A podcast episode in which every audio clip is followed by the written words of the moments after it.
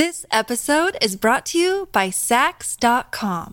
At Saks.com, it's easy to find your new vibe. Dive into the Western trend with gold cowboy boots from Staud, or go full 90s throwback with platforms from Prada. You can shop for everything on your agenda, whether it's a breezy Zimmermann dress for a garden party or a bright Chloe blazer for brunch. Find inspiration for your new vibe every day at Saks.com.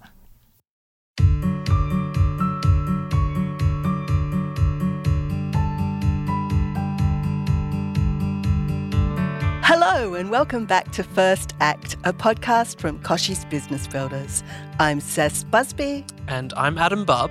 Now, Adam, are you ready to take a deep dive into another origin story of one of Australia's most innovative movers and shakers in business and life? I was born ready, Cec. First Act is all about people who have taken the roads less travelled and created brands that have made an impact. Last week, we spoke to a self proclaimed corporate escapee. Make sure you listen to Michelle Fotheringham's unmissable episode of First Act. It's fantastic, even if I don't say so myself. And don't forget to pop a review for us if you like what you hear. It helps us reach more ears. We love that. Cec, tell me about today's guest. She's flown high from her nest. now, when it comes to retail, our next guest, Jane Kay, knows a thing or two. She's one of Australia's leading fashion retailers and has grown her business from a small boutique store in country Cooma to an online empire with over 150 staff. Yet retail was never the original plan for Jane. It wasn't till she fell in love and returned to the snowy mountain ranges that she now calls home that this accidental entrepreneur really found her calling and her business Bird's Nest was born. Now, Jane is here today to share some of that journey with us and reveal why Bird's Nest is still flying high after all these years. Welcome. Oh, hello. So good to be here, Cec and Adam. Thank you for having me. Jane, it's so great to have you with us today. Uh, we always start with our first act icebreaker. So, your ah. icebreaker for today is drumroll. If you could choose one song as your personal theme song, what would it be? My personal theme song. Just something that G's you up, that really gets you going, or, or, or that says something about who you are. I feel like I should be coming up with something profound, but of course, you know, when one thing just gets into, I just yeah, one song has just got into my head that I um that was probably my my my first favorite song. Um, it's a classic Cyndi Lauper, Girls Just Want to Have Fun. Oh, um, it had a matching movie. I don't know if you saw the movie, it came out in the mid 80s. Girls Just Want to Have Fun. Yes. Anyway, had, uh, yes. Um, what's her name? Helen Hunt. Mad About You. Helen Hunt and Sarah Jessica Parker. Yes. It was an awesome team flick and it, a lot of dancing, and I do love to dance. Um, and yeah, I guess it's turned out that um, you know I have built a life around um, you know making women feel good about themselves so they can go out and have fun. And sometimes maybe I probably need to remind myself to have a bit more fun and not take it all too seriously. So yeah, I think that could be a good one. It seems a bit trivial, but girls just want to have fun. Cyndi Lauper. I think I might have spied on your website for Bird's Nest that dance together is one of your values, one of your company values. Is mm-hmm. that right?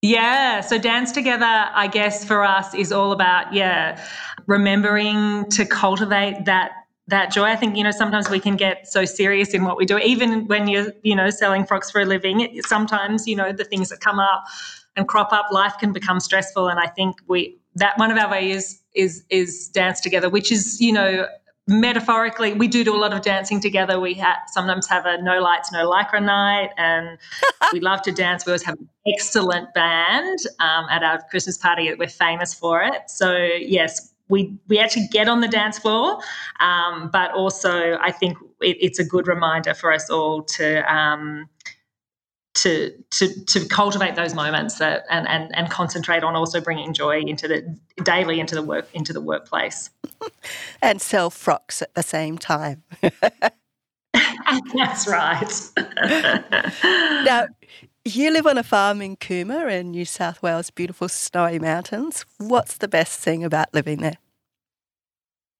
Oh wow, yeah. So I live on a farm, um, a sheep. It's a working sheep farm. Um, I married a boy in a big cowboy hat. We're 65K south of Cooma, so it's actually it's an hour and a half round trip to get a carton of milk where I live. Ah. Um, ah. One of the best, yeah. We have a lot of milk in the freezer, I tell you, Cec. Um, but one of the best bits I think is that you can definitely stay in your pajamas all day. No one's going to call in. Um, but you know, the fact that we, re- you know, we've been here since 2002 and really to be able to design your lifestyle and have this beautiful you know um, I, I, often say you know we get to live in the slow lane yet i still get to have a career and a, a life in the fast lane um, professionally so you know the fact that we can have the best of both of those worlds i think is something we've probably all begun to realize in the last couple of years. And and you know we are seeing that tree change. Um, other people are cottoning on to this great idea. Uh, yeah and we've i guess been i feel like i've been living the dream for for, for you know well yeah that's 20 years now actually. Yeah there you go. God how lucky are you?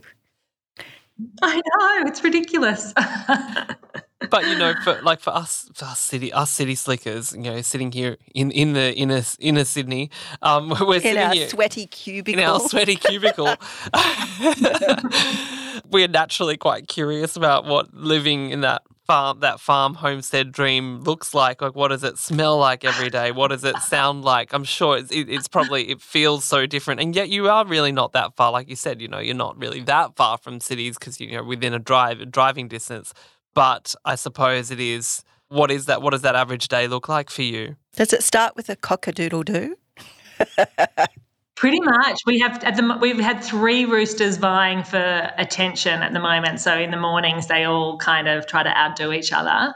Um, was an accident. You don't normally have three roosters, but we we had a chicken that had eggs, and unfortunately, she had she gave birth to all roosters. Anyway, um, so yes, it does literally start with those kind of noises. Um, we're always up early in our household. Um, I love to go for a walk. And I think, you know, the transition, because I, I, actually lived in Sydney for a while. So I used to do that, you know, that beautiful Coogee to um, Bondi type walk along there. And I thought when I moved to the country, my life had ended.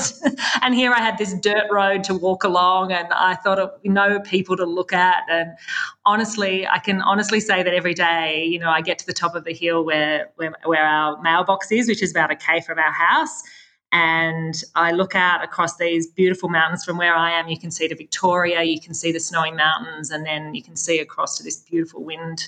Um, there's a wind farm, and it's just stunning in the mornings as the sun's rising. And you know, the mountains and the country air and nature just has that thing. It just gives you that sense of awe, and it can do that every morning with exactly the same scene i feel like i see something new. So i think it's a really it is a healthy way to start the day 100% um, you know but and hopefully you know even in the cities we can ac- we can still continue to access that nature in in places um, because it does give us all such a you know i think we're born to be to be amongst it. It sounds so idyllic. Whatever made you leave? Because you as you said you're a country girl but then you moved to the big smoke. What made you move to the big smoke when you finish school Instead of me say oh, big gosh, smoke, I'm just going to say big smoke again. Oh, absolutely. you know, that's what I would say to Sydney. Um, I mean, I could not wait to get out of here. I, honestly, I finished school. I told mum, look, I'm heading, you know, to Sydney to study, which of course they were encouraging and, and pleased for me, but I really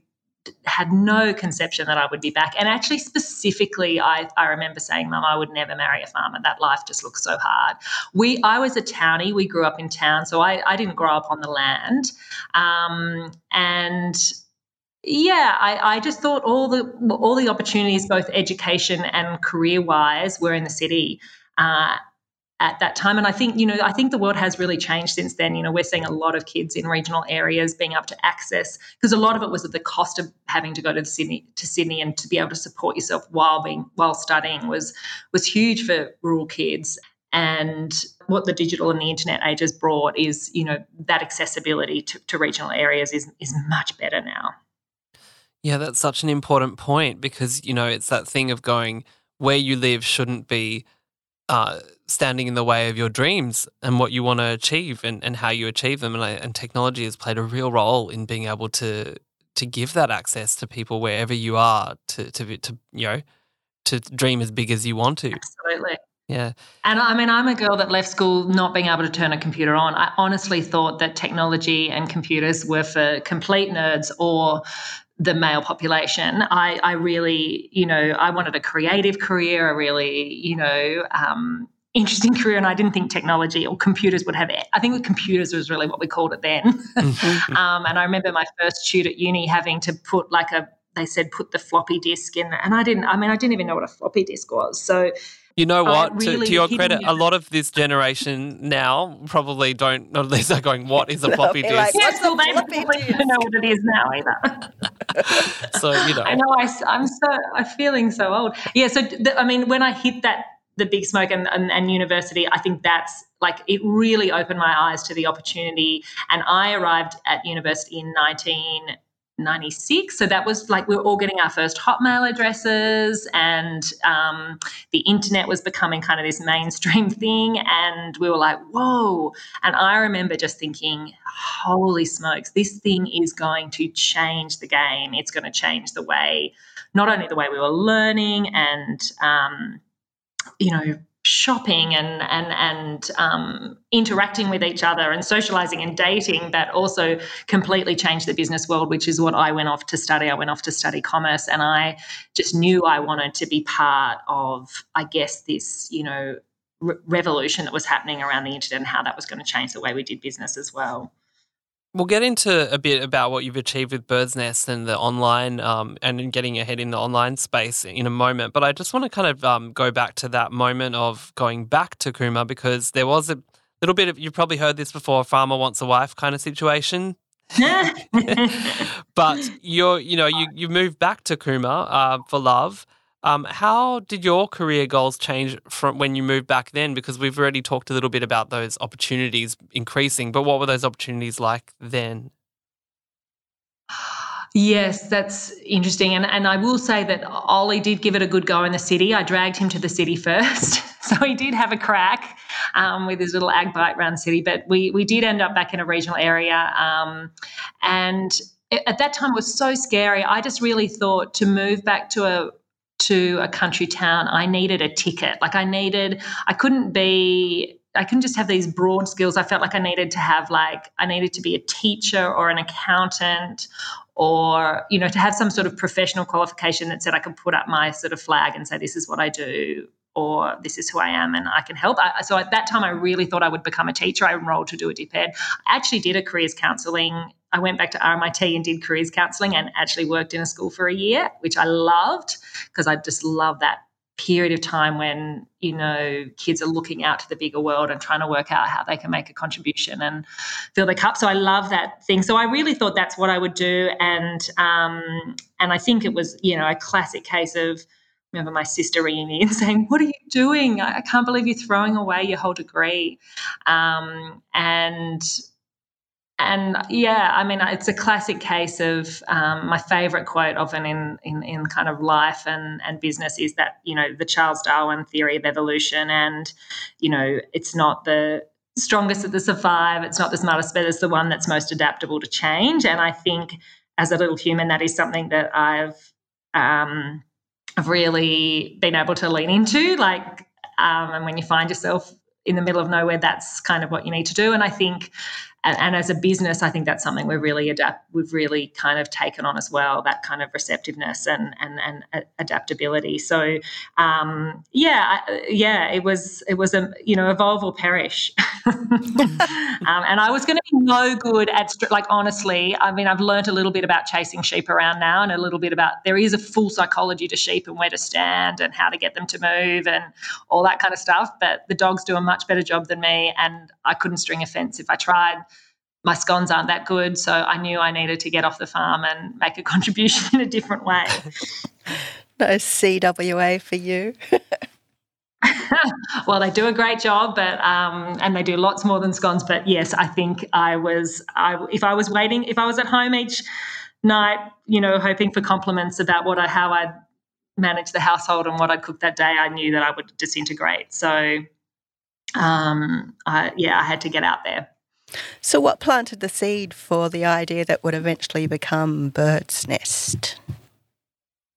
Well, I think as I say, at the time I moved to I tra- transferred my job with IBM at the time to Canberra, and it was a great job, uh, but it was a lot of traveling, and so you know I just really wanted to make a financial contribution to the to the family, and you know I was looking for my reason to jump out of bed each day. So initially, it was really much more about my career and, and since has become much more about building you know careers for people in a regional area. Uh, so it was one of those things where um, we just looked at a whole lot of businesses and, and this great business came up called high country outfitters. And so we bought an established business in 2004 which is how i fell into retail. And did you bootstrap it? Was it a family business that investment? Uh, so actually, initially, I went into partnership with a girlfriend, a, a, um, a Canadian um, who had also fallen in love with a cowboy, the man from Snowy River. We called him. He was a he was the true horse riding, um, you know. Um, sort of everything you imagine for a man from Snowy River, and um, and she'd moved her whole life from Canada to be here, and we'd met in Canberra. So we actually she going into business together, she really gave me the confidence. So we did um, and unfortunately, that was, you know, the man from Snowy River decided he was going to be, you know, he was going to go into real estate and other things. So they they actually moved away, and that didn't. That was that partnership was actually only four months in the end, but it got me into business. And yes, it was. It, we did bootstrap it, and very quickly I was buying someone out, so we really had to. Um, it was a family business um, at that time was my husband and i and then my parents came in at that time as 25% partners to get us going because we just put all our money into buying it. Then four months later we were buying someone out of a business which was very challenging um, financially. So um, yeah so my parents for a long period of time they said when your first child hits high school we we want to you know make sure that you're totally independent. So we we had all that structured and we did bootstrap it from the beginning um, you know, I'm the daughter of an accountant. It was always, you know, make a profit, reinvest, make a profit, reinvest. So that's and that's how we've run the business, which, you know, in many ways has been great because we've been able to be in charge of our own destiny and and and and grow very organically. And how did it evolve from that high country outfitters to Bird's Nest? Right. Well, we had to change the name, and that was terrifying um, at the time because it was this established business. It honestly, it sold everything from, you know, uh, we uh, from R.M. Williams boots and Akubra hats was kind of you know the original core of it to saddlery and then fashion. And what I worked out quickly because I did have that background in accounting and and, and, analysis was that the, the fashion part was the bit that was working. so we got, you know, we just we sold off the saddlery and we actually had a menswear store for a little while anyway. And then we had to re we rebranded and made it all about women, and that's when um, Bird's Nest was born. Um, and so that was 2006, and then we went online in 2008. That's, I mean, that when I look at Bird's Nest story, uh, you started selling online, so that's like that's 14 years ago now. That was well before the boom in online shopping, and a lot of websites have been playing catch up over the past couple of years. Uh, did you have a crystal ball, Jane? I think I just had, uh, you know, you, there's so much luck that plays into everybody's, you know, into the paths that we take, uh, and I think, you know, that that experience at university, you know, I was I definitely wasn't scared of technology. And then I could see what was happening overseas, where online shopping was a much bigger thing um, and was growing at a much faster rate than it was in Australia at that time, which was 2006.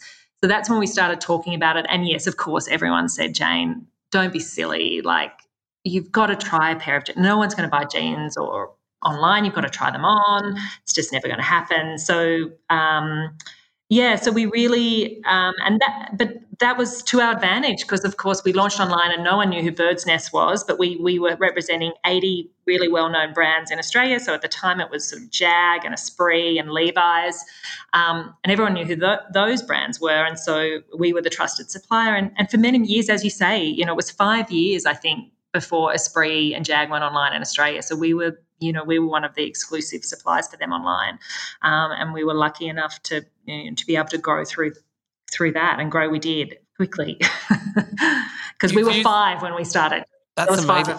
you, you used the word luck a few times, and I think you you you're, um, you're not kind of giving yourself the credit there. It's not just luck; it's it's very much a shrewd um, shrewd acumen that, and you know, and research. Like you said, you're watching what was happening overseas. So there, I think yeah, luck is underplaying it. Oh, definitely. It's a combination of things, you know, that that happens. Um, yes, but uh, like we were also at the time, you know, the, it's just timing and things. is just all plays into, you know, to be at a moment in time when you're, you know, you're one of the first in market, and um, so you know, all all boats rise. and uh, as Adam said, you've been in the online space for 14 years now. You must have seen a massive evolution since you began your journey. What's uh, some of the trends that you've seen that have stood out for you? Oh right. Well, that that's just so constant. I mean, we were obviously a business that was 100% bricks and mortar. We're now 95% digital and online, and and five percent through our store, which is still a fantastic store. It does a really great turnover in a small country town, you know, over 1.5 million in that little store. Um, so, what, you know, and, you know, in terms of how people even reach out online, I mean, smartphones weren't even a thing when we started. I remember for one of our Christmas parties, we gave everyone a, a um, their first iPhone, which was just so exciting. and ever, you know, and I just sort of think that we've gone from not having smartphones to them running our lives completely. Um, so, and just the tools have got so much better that we can use as a team. And um, I think it's mainly the evolution you go through as a business um, is where your learnings are. And, and every time you're challenged, that's when you learn. So, um, it's constant. I can't keep up with all the new acronyms, to be honest. there's always there's always something new in e-commerce that I'm like, how do you think I really need to do this, or will it just be a passing fad? uh, but what about the competition? Because there are so many brands nowadays that are vying for our eyeballs online and trying to get our e-commerce dollars. So, have there been any mistakes that you've made when you've been trying to chase sales? 啊 Oh, look, we've made plenty of mistakes. We had to remember to put in a sales meeting because I, I, what I realized is all these other retail companies had sales meetings. we didn't have one. I think um, so. We've put one in now, which is good. But I think chasing sales is something that's not really been in my head. We've always been about like how do we create a really like when we went online, it was like how do we recreate the magic that was happening in those change rooms online? How do we we know she comes into this purchasing decision with some sort of dilemma, you know, whether and that's what we really started. We looked at how she, you know, was it was it um, occasion driven, like I've got the dreaded school reunion, or I'm the mother of the bride, or was it um, a lot for women is around their body shape, you know, and it's an extremely vulnerable space, the change room space, you know, and as women, we're judged on our appearance from such an early age, and I think you know what we were really trying to tap into is what are the what is the problem that we are like solving for her in that store environment? How do we translate that sort of magic that can happen if we create a safe and inclusive space? Because fashion can be quite uh, non um, it Brutal. can feel almost uh, yes. And none of the models smile. Everyone looks so unhappy. Um, so we were just like, you know, we want to we want to be a place where you land and feel much safer because then you you're much more likely to explore this and and um, so I guess we have just constantly focused on how can we create a space that looks a little bit different to what's available for women right now.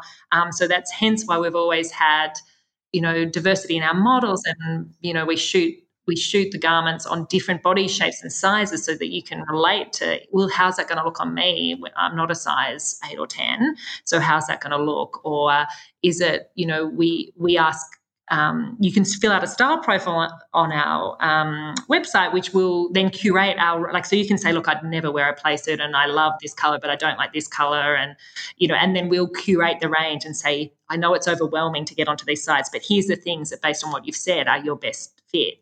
Um, and often when I work at, often when I people say, "Oh, you're at Bird's Nest," I, I that's the place that does all those outfits and shows me how to wear it. So, you know, what we realized very early on is we're not in a product game. I said yes, we're selling frocks, but we very quickly realized we're in a service business, and it's actually the way we differentiate ourselves is through the service that we provide around being the matchmaker between a girl and her perfect outfit. So, uh, when I when we want to be better, we go, how do we be better at that? And then we generally that's how we make less mistakes. When i've literally just chased sales and, and, you know you get into a state where you think oh maybe we should be growing faster. Let's go out buy a heap more things. That's when we've got ourselves into trouble. When we've like focused on the wrong things and and that's generally when you get overstocked or make other mistakes because you're not actually you take your eye off what's important and you think sales are important but actually no are you doing a better job than everyone else in making it easy for her to shop online? What's your returns policy like? What's how are you getting it to her faster? When she ordered the dress today she really wanted it yesterday. So what are you doing to improve all of those things and the service around it? That's when i think we make smarter decisions Gosh, it's such great advice. Sorry, that was a really long answer. no, it's such great advice. We'll be back with more from Jane Kay after this very, very short break. This episode is brought to you by Saks.com. At Saks.com, it's easy to find your new vibe. Dive into the Western trend with gold cowboy boots from Staud, or go full 90s throwback with platforms from Prada. You can shop for everything on your agenda whether it's a breezy Zimmermann dress for a garden party or a bright Chloe blazer for brunch, find inspiration for your new vibe every day at Saks.com. All right, and we're back now with Jane Kay from Bird's Nest.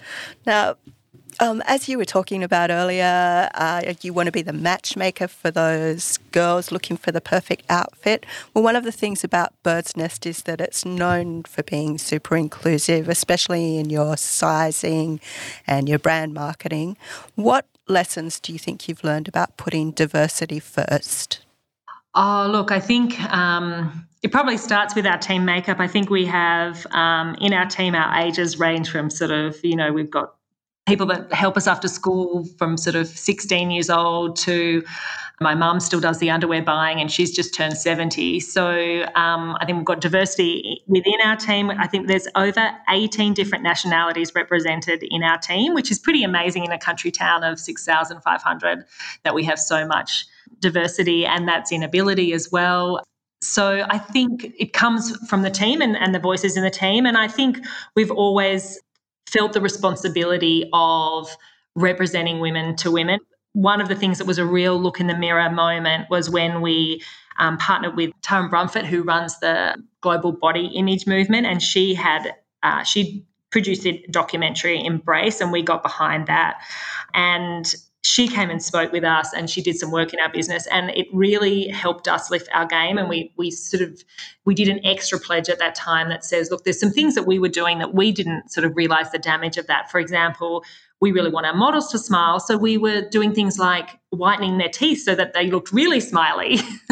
um, but then, you know, you start to turn 40 something, like, oh, should my teeth be a little bit whiter than they are? Like to actually show something that wasn't real to a customer, even though we weren't changing their body shape, but we were changing their body. So, you know, we pledged that we would no longer Photoshop anything about someone's body or appearance so I think, and, and our customers have really responded to that. So I think being able to see it on different sizes. And the other thing that happened is about a big important step for our business was about eight years ago, nine years ago, even now.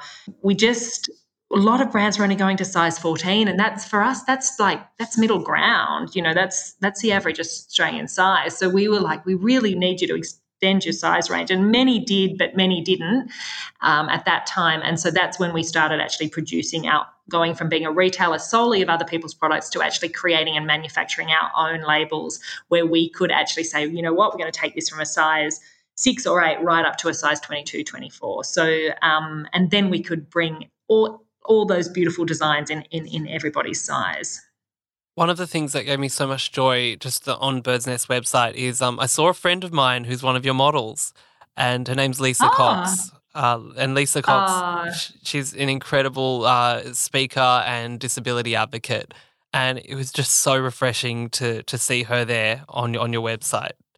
Yes, Lisa visited us recently and spoke to the whole team, which we all just completely, yeah, hung on every word that she had to say. Um, and it's, you know, it's so great to have teachers and people like Lisa that are out there and, um, you know, educating. And she, I mean, she she was honest herself. She said, hopefully soon that won't even be needed because it'll just be so that that will just be our first, you know, um, our first way of thinking is to have in, in everything that we do and design in our work and life is how do we make sure that this that everybody is able to access this. Mm, yeah, totally. Now, uh, on a bit of a like on related but slightly different note, I, I, I want to know what is the biggest selling Bird's Nest product to this day? Has there been one huge runaway hit that you can that you think of? Any item of clothing? Well, Look, I think coming out of the last couple of years that, you know, pull on pants. I know that doesn't sound very sexy, but look, that we went from selling a lot of cocktail dresses to a lot of pull on pants. But um, yeah, that that's been the most popular in the last couple of years. We have a blazer that's Australian made. Um, it's called the Everyday Blazer, and honestly, that thing just they just love it. It's a it's under a hundred dollar Australian made cotton blazer and it just goes and goes. Sells itself, as they say. yeah. And in a Zoom meeting, all you need is just throw on a blazer and you, you're done. You can leave your stretchy pants on underneath. That's right. Or the, or the pajamas. Exactly. You got your pull on pants underneath. on the flip side, have you ever launched a product launched a product that you really believed in, that you loved, but it just didn't resonate with people?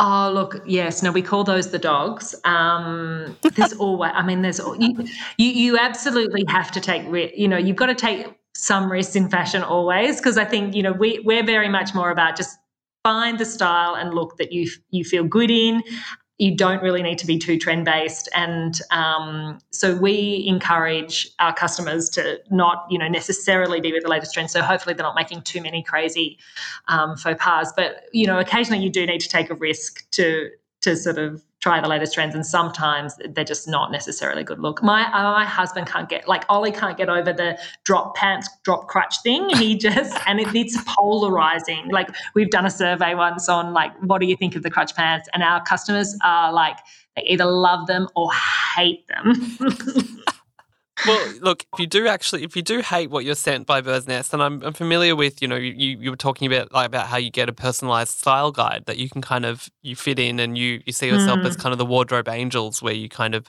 put together somebody fills in their details. You know, I love a, I want, some, I love the color red. I love these styles. I love these sizes. I love all these kind of, you know, I love florals and that sort of thing. And then you've got, you get a kind of personalized guide to, you know, to Bird's Nest uh, products. But one of the range. things that you you have is um, you've always been very encouraging of online returns. So if somebody doesn't like something that they've been sent, it's always you've been very forgiving. You're, you're very much like open with people, like you know what, that's okay, you can send it back.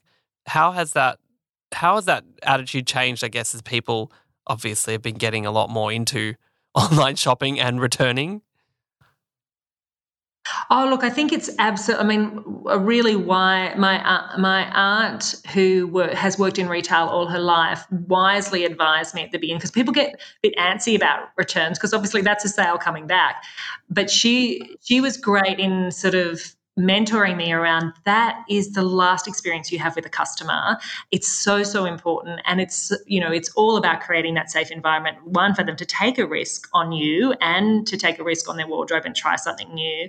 So we've we've really lent into returns. We've i think got the most generous returns policy in Australia that I know of, which is 365 day returns, um, so that you can have a year to change your mind on something um, if you haven't worn it. And we've just introduced, actually last week, lifetime returns. So we are now in our you know new state of evolution as everyone's starting to think about their wardrobes differently and how do we you know how do we make our clothes last longer and you know quite often um, you know you bought something you loved it but it, it either doesn't fit anymore or it just didn't bring you the same joy it used to as marie kondo would say. So you know what happens to those clothes? And we really want to take responsibility for everything we're bringing into the world. So we're saying look even if you've worn it we will take it back and find it a new home. So we're just about to launch our rehatched business. Rehatch which is online which is our pre-loved offering. So very soon you'll be able to come onto our site and you'll be able to buy you know a new bra and then a secondhand you know pre-loved maxi dress. And what we're really trying to do is create kind of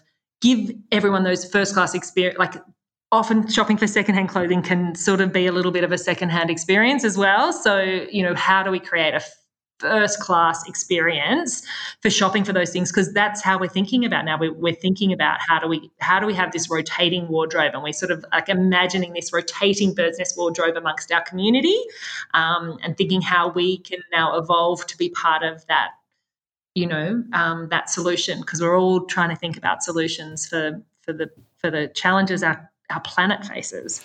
Yeah, that's great that you're adopting that circular approach because, as you say, the challenges of the planet, like fashion, is one of the biggest culprits in terms of landfill, isn't it? Well, yes, and it's hard when you wake up, you know, when you're 26 and you head into an industry. you know, I didn't even know, I don't think any of us really understood climate change 20 years ago. So, um, I mean, there were people that did understand it, that they're just probably smarter than me. Um, so, yeah, so to, you know, to, it's, I guess it's just our latest, it's our latest challenge because, um, you know, sometimes I think, oh my gosh, it's all too hard. I, you know, ha- how do we, the challenges are so great. But then I remember we can't walk around naked um, and that i have 140 people that we need to you know this is a business that needs to you know adapt as the whole industry does um, and we all do we're all you know facing that in our individual lives so if we can find ways to make those decisions easier because I think often the decisions we have to make that are good for the planet are inconvenient for our lives. Um, so, what can we do to make it really easy for people to engage in, in consuming in different ways? Now, we've talked quite a bit about um, the Bird's Nest experience from a customer sense. But what about your staff? Because I read that Bird's Nest regularly makes it into the top 100 of best places to work. So, how important is culture to the success of your business? Oh, look, I think that was one of that was a very early lesson. That sort of culture uh, eats uh, strategy for breakfast. I think um, you know you can't you know, we're a team that um, you know wins innovation awards and customer service awards, and you know that's not because we're the smartest. I don't think. You know, we. Um, less than 10% of our team have a tertiary education. Not to say that they're not really smart, but they just haven't done that kind of book learning. Um, what we do have is a team that really cares about what they do. They care about the people they work with, the role they do, and the, and I think you know the world that we live in as well and that care factor. Like if you don't have that you can have the best strategy in the world but no one's going to be prepared to really go the mile that's going to execute it because it's all in the execution. Um, and if you want to innovate you have to be prepared to be vulnerable and i think um, it's very difficult to be vulnerable um, like I know uh, for those Brené Brown tragics out there, she talks about like in the face of uncertainty and needing to innovate, you know, you have to put yourself on the line. And if you don't have a culture that feels safe, I think, you know, psycholo- people, you know, in, in that world now talk about the importance of trust and psychological safety. And if that's not there and you don't, and you don't have a culture that um, allows you to make mistakes and things, then you can't try the new thing. Like at the moment we are, like even trying to launch this new um, rehatch initiative, there's so many complications and barriers and difficulties and like you know you've really got to lean in to making mistakes to get it up and going um, and so therefore you know a happy team equals you know like that that's I, I realized really early as apart from wanting a great place to come into work that actually it was really important for our business that that we had a team that wanted to get out of bed and come into work as well so you talked a little bit about that vulnerability and the safe space. Now, a few years ago, you did a feedback to feed forward exercise where you got your staff to evaluate you as a leader. Now, can you tell me a bit about that process and um, how it made you change your leadership style? Yeah, sure. I think um, at that time we were about 80 people, and I really thought, you know, it's like the classic founder gets to a point and thinks, actually, I'm out of my league. I think I need to hand this over to a you know someone that actually is a grown up and knows what they're doing and i was at that point completely strung out burnout and I was pretty snappy and I just um, and at that point, yes, I got a coach and they I got this feedback and I think the thing that I learned was when I was in a when I was in a good state of mind and everything worked well, the team really loved working together. But when I was stressed, and that's when I I remember googling on one New Year's Eve like how do I calm down? And all this stuff. And this was this was actually nearly nine years ago. Um, all this stuff on mindfulness came up before it was trendy. Like I swear that was it was just for hippies then meditation. Um, and I was like, oh, no, what? I'm not. No, please tell me this is not the answer. Um, and I remember going off to a mindful leadership retreat, which was so incredible because it was not only sort of the ancient wisdom stuff, but all the neuroscience stuff, which I didn't know. I didn't know how my brain worked. I was never taught that at school. I didn't understand that when I was stressed, I actually couldn't access the part of my brain that had rational and compassionate thinking. So, therefore, it was impossible for me to be a good leader and be stressed at the same time. So, understanding that all of a sudden it wasn't cool to be stressed and super busy and not sleeping enough and you know that actually it was it was counterintuitive to me being a good leader was such a gift at that time. And and you know we've really brought that education and that practice into the business and it's been incredibly powerful and life changing for individuals as well as you know profound for the business in terms of where it's moved us in our level of sort of consciousness um, and awareness i think we're pretty we're in a really good time in the sense that health and well-being have become you know i suppose they've become buzzwords in business um, and i think you know the pandemic certainly brought that to the the forefront of a lot of people's minds you know going you you know your your people are going through you know a really unusual uh you know once in a lifetime hopefully only once in a lifetime kind of moment where this is really impacting their mental health. Um what what do you look what do you do to look after your mental health now? Is that mindfulness element really very key to how you go about running the business today? Look, I think yeah, it's a combination of things for different people. For for me personally, um, you know, uh, it's it's sleep first and foremost. I, I realize, you know, a problem can seem so huge in the evening when you've had a big day and insurmountable, and then after a sleep and potentially a walk ideally as well all of a sudden you can think of two or three ways in which you could attack it you know? So i, I to actually tangibly see the difference you know now that i'm observing it is so amazing. So yes uh, and then yes i do have you know a yoga practice and uh, you know um, but look you know i think that's one of those things i'm still i'm still a work in progress. I dip in and out of it. Um, sometimes you can intellectualize this stuff and but actually it, it takes the practice you've got to get on your mat get out the door, put your joggers on, get into bed on time. It's habit forming. And I think, you know, like um, recently read that Atomic Habits book, and that's a really good one for, you know, habitizing these things that we know we should do. Oh, I love that recommendation. Yes. I'm gonna I'm writing it down right now. now, Jane Cay, thank you so much for sharing your first act with us today. Now, if you want to learn more about Bird's Nest, head to birdsnest.com.au for the best in Aussie women's fashion from Jane and her team. And of course, thank you for joining us for another episode of First Act. We'll be back in your ears next week with another guest and a great conversation. We look forward to your company.